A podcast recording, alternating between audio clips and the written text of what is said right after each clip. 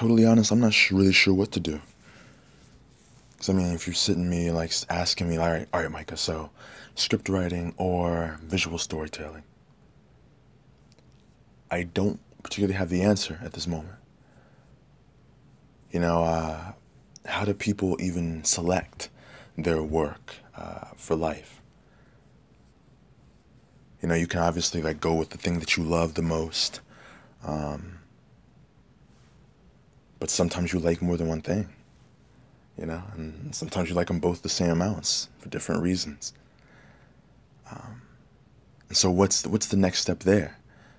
Okay, well, what if? Okay, w- which one am I good at? You know, personally, me, I, I have a feeling that I'm good at both visual storytelling and writing. Though I've definitely spent more time and more had more practice doing visual storytelling.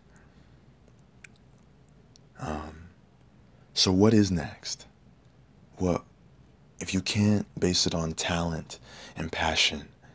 What is the more valuable, or the maybe not even more valuable? I mean, what's the third factor?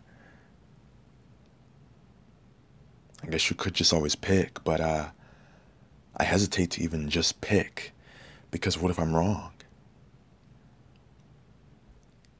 But that that sounds weird to me. Like, what do you mean? What if you're wrong? Especially at the age of 25.